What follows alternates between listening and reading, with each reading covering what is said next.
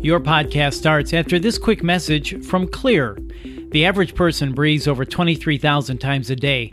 That's 23,000 opportunities for allergens and germs to get in your nose and body and wreak havoc.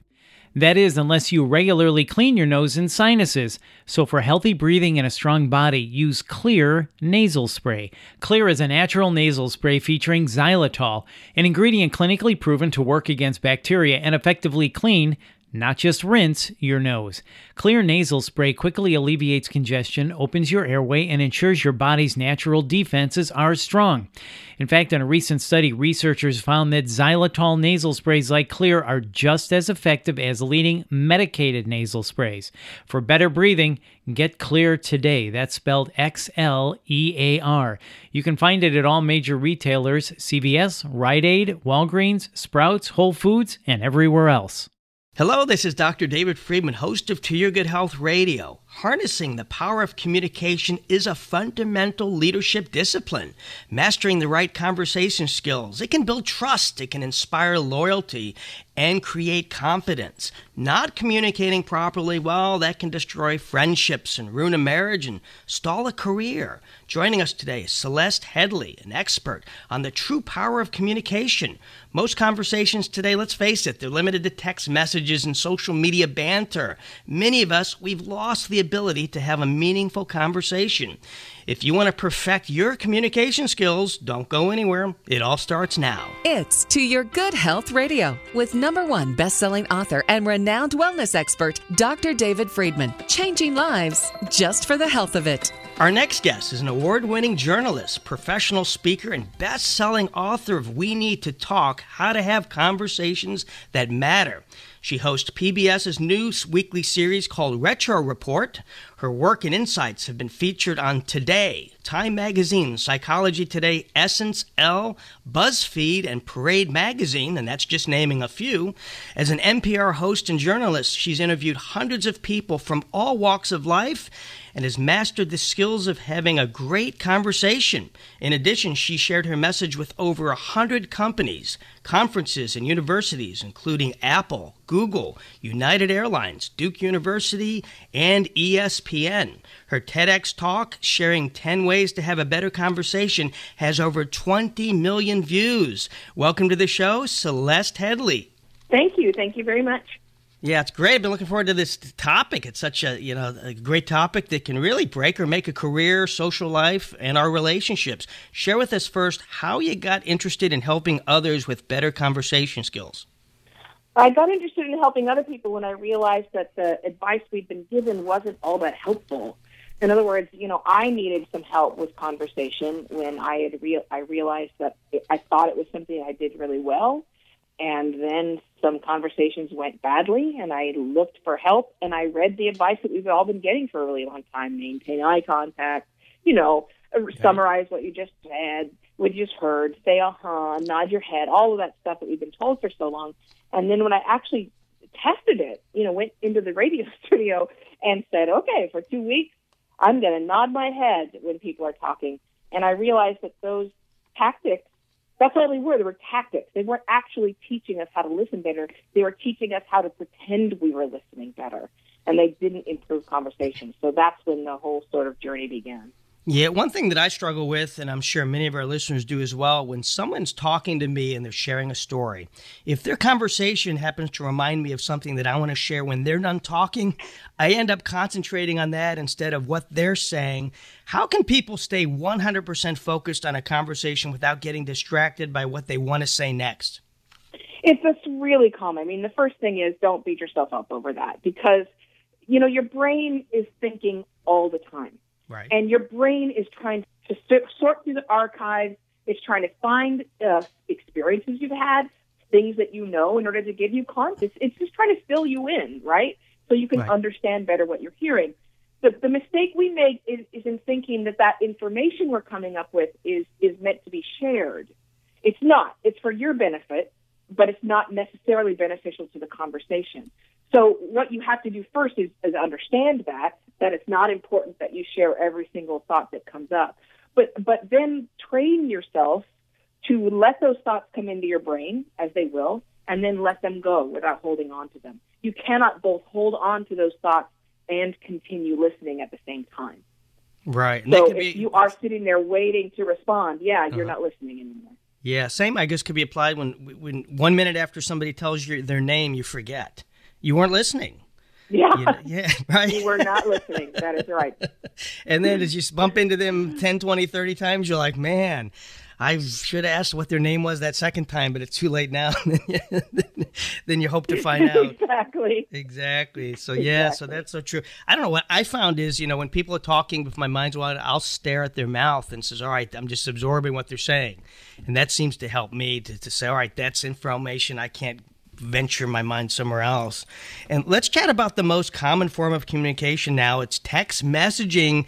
Maybe I'm old school, Celeste, but you know, I find that form of conversation difficult. Texts don't allow for inflections, which means a message can get misinterpreted. Plus, you got to learn this whole new language, OMG, LMOA. What's your opinion on communication by text? So, listen, I mean, I just hope people will be intentional when they're choosing how to communicate. So if what you're trying to communicate is straightforward information, like what do you want for dinner, pizza, great. That is totally fine in a text or an email. There's right. no there's not really a whole lot of chance for misinterpretation. Right. But you're totally right. What you said is on the nose. Texting any form of text communication, even in a book or a newspaper, it is so inferior to vocal communication because the, the meaning of, of what we're saying has has three underpinnings, right? It's not just the language, that's one third of it. And then you have um, inflection, the sound of your voice that you're using, so that if I say, if you ask me if I want to go to a movie and I say, maybe, you know I'm probably not going. right. Yeah. um, as opposed to if I, yeah, if I say, maybe, um, then I'm probably going to check into it. And then the third thing, of course, is is facial expression and body language. So when you're using a text, you're removing two thirds of the meaning of what's being said. And the chances for miscommunication just goes through the roof. And the same is true for email. So again, I don't have any problem with text or email as long as you're using it in the right context. You need to send the agenda for a meeting. Go ahead and email that sucker. You do not need to call everybody up and read it. Right, yeah. but if what you're doing, yeah, what you're doing is explaining a concept or asking somebody a favor, then you better pick up the phone. Yeah, I have a, a guy that does my yard, and I wanted to explain some stuff I wanted, and I called, left a message, and he texted me, "What do you need?" So I called him back, and I left a message, and he texted me, "Yeah, te- text what you need." I'm, I have never spoken to this guy. He's done my yard for years. I can't get him on the phone, and of course, he did it wrong. He did not what I wanted. I just wanted to explain. Yeah. It would have been so much easier just to speak to the guy, and I'm seeing that more and more and more. Another thing I've noticed, I want to get your feedback on, especially with the division we have regarding our current president. People aren't able to have a respectful dialogue and keep an open mind if the views aren't exactly congruent. And on this show, I invite guests that share completely opposite views of mine on diet, nutrition, health. I embrace learning from different angles. Why is this so difficult for most people? You've just asked a lot right? I mean, the, the, reason it's so difficult has there's a bunch of different things that feed in to really, pardon me the cliche, but become uh-huh. a, a perfect storm of communication. So there's a few things going on. Number one, as we begin to stop talking to one another, um, and relying more and more on textualized communication, right. our social skills are degrading. Right? We're just right. not as good at talking and listening to each other anymore as we used to be because we're not doing it enough. The other thing is that we have scientific research has shown that the sound of the voice has an unexpected, unexpected impact. In other words, they have found that if you hear a, dis- a, a, a opinion that disagrees with your own uh, in somebody's voice, they're, where they're actually saying, This is what I believe, you're more likely to think they disagree with you because they have different experiences and perspectives. Right. If you read that same opinion in any form, newspaper, book, whatever, you're more likely to think they disagree because they're stupid and they don't understand the core concept. So there's something about the actual sound of the voice that humanizes us to one another, that allows me to recognize you as a human being with your own separate life and opinions and experiences from mine. Which means that the more we stop, we're not hearing the human voices, the more we are dehumanizing one another. So that feeds into it. And then another piece of it is that, you know, obviously none of us likes to be contradicted. There's a lot of confirmation bias going on. But, you know, the internet has been proven over and over to right. polarize people. It sends people to the extreme ends of the spectrum. Yeah, you know, I, I believe that we should all remain full time students. That's just my values. I think a lot of the things that I believe 10 years ago have drastically changed, to my opinion, today. And I live, if I live by the it's my way or the highway mantra when I spoke to people, I'd be living in a hamster wheel. I wouldn't change, evolve. So, you know, for those of you that hopefully that's a little piece of advice is just sit and listen, accept different views. You know, it's always like, you know, I'm going to chastise them for what they just said and how dare you say. It's like, no, listen up because your views change changed 10 years, right? Haven't you evolved in 10 years, Celeste? Oh, yeah. I mean, even more than that. I mean, think about the person you were at 25 and how passionate you were about the things you were were never going to do and never going to say. I remember when I first became a parent, and I said, uh, "I'm never going to do. I'm never going to raise my voice to my son in anger." so the things that you think and believe they're going to change as you become a different person. And you have to allow that not only to yourself, but to other people as well. If you're not listening to other people's opinions, you may not change. You may just stagnate. Yeah, that's the worst thing. I, I always say a ship at sea will never yeah. develop barnacles. A ship sitting at dock will. We can't sit still when you're going to develop yep. mental barnacles. We got to evolve, listen up, conversation with people, different views. I love it. That's why I love this show. Uh, one thing you recommend for great conversation is to keep it short and sweet. Share why sound bites are often more powerful than speaking in long paragraphs. Well, part of it is just the way our brain works, right? I mean, uh, the brain can't really hold two different concepts at any one time, more than two concepts right. at any one time. So if you're one of those people that talks and says, one thing after another after another and another thing. Oh, and also this.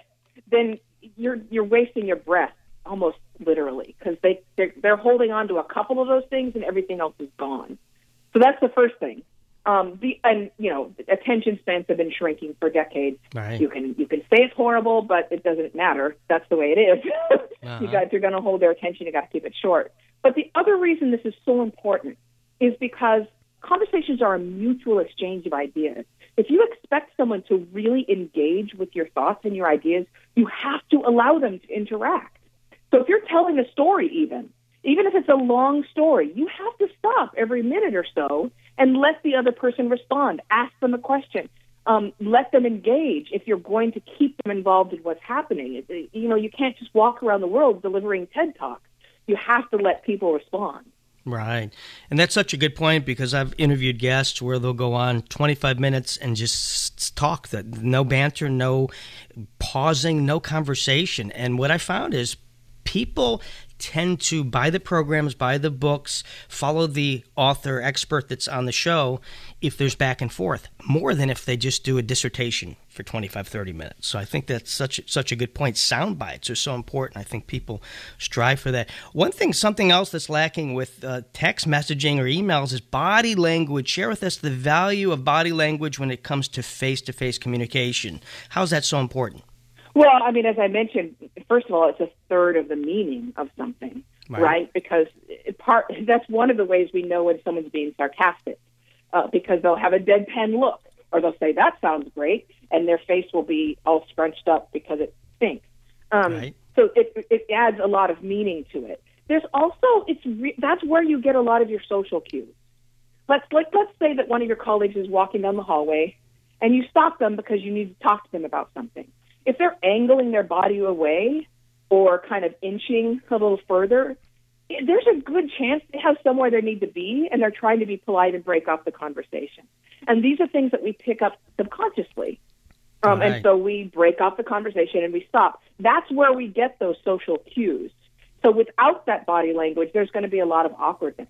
And the final thing is that human beings are just designed to respond really positively to uh, contact with another human being.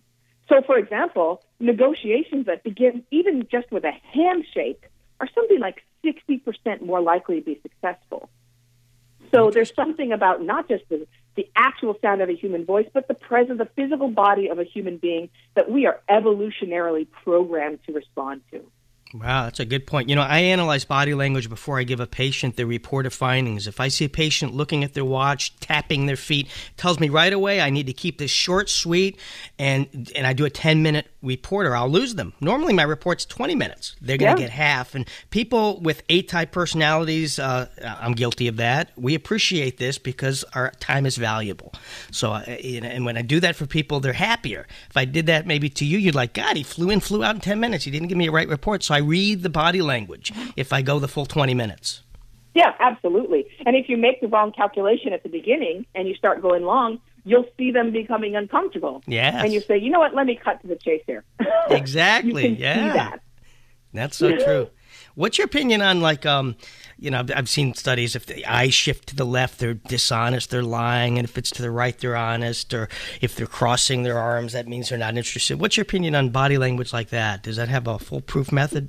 No, there's no. And you know, I'm sure you know as well as I do that the micro expressions that were once thought to be able to reveal who's lying and who isn't, it turns out that's not really true. Um, see, I mean, human beings are quite good at knowing when deception is happening. Right. So if we're talking to someone for 10 minutes, we can come away from that and going, they weren't telling me the truth. We just don't know what exact thing it was that they said that wasn't true. Right. right? Like if you at work, we don't know what was the thing. We just know deception happened. And it's kind of the same thing with body language. We get this very accurate general idea of someone's attitude, but we can't specifically nail it down. And I don't think there's anything about crossing arms that necessarily says I'm closed off. Um, because I've seen people speaking or, or people reacting right. with right. with folded arms where they looked perfectly friendly and open and engaged. So it's you know, it's just it's almost like listening, right? You just have to actually be paying attention. Yeah. You know who really gets away with lying to me and I miss it? These people on Botox. I just can't tell. I can't read it. I just don't know if they're being honest yeah, to me. because they're not having any facial expression. No facial. and if I'm funny and laughing, exactly. you know, with them, it's like, is they must not like my joke, but yeah, they're laughing. I just don't see it. Another thing that you mentioned, I, I want to get to this that's important, is the open ended question. Share that, why that's so important. I think that's a good point, especially when you're just greeting people. Yeah, and whoa, how important is it for medical professionals? Um, because we tend to make assumptions about what someone means. And so we will tailor questions in a way that is aimed to get the answer that we think is right. right. And again, we do this subconsciously most of the time. An open ended question is handing control over to the other person. So an open ended question usually begins with something like who, what, where, when, why, or how, because you want them to answer however they want to answer. So you don't say, were you feeling scared? You say, how were you feeling? Mm-hmm. So that they can characterize what, what, what their feelings were, what was happening. You just leave that open to them rather than saying, you know, if somebody has foot pain, as a doctor, you don't want to say, um, is it hurting on the arch of your foot? Because they might say, yep.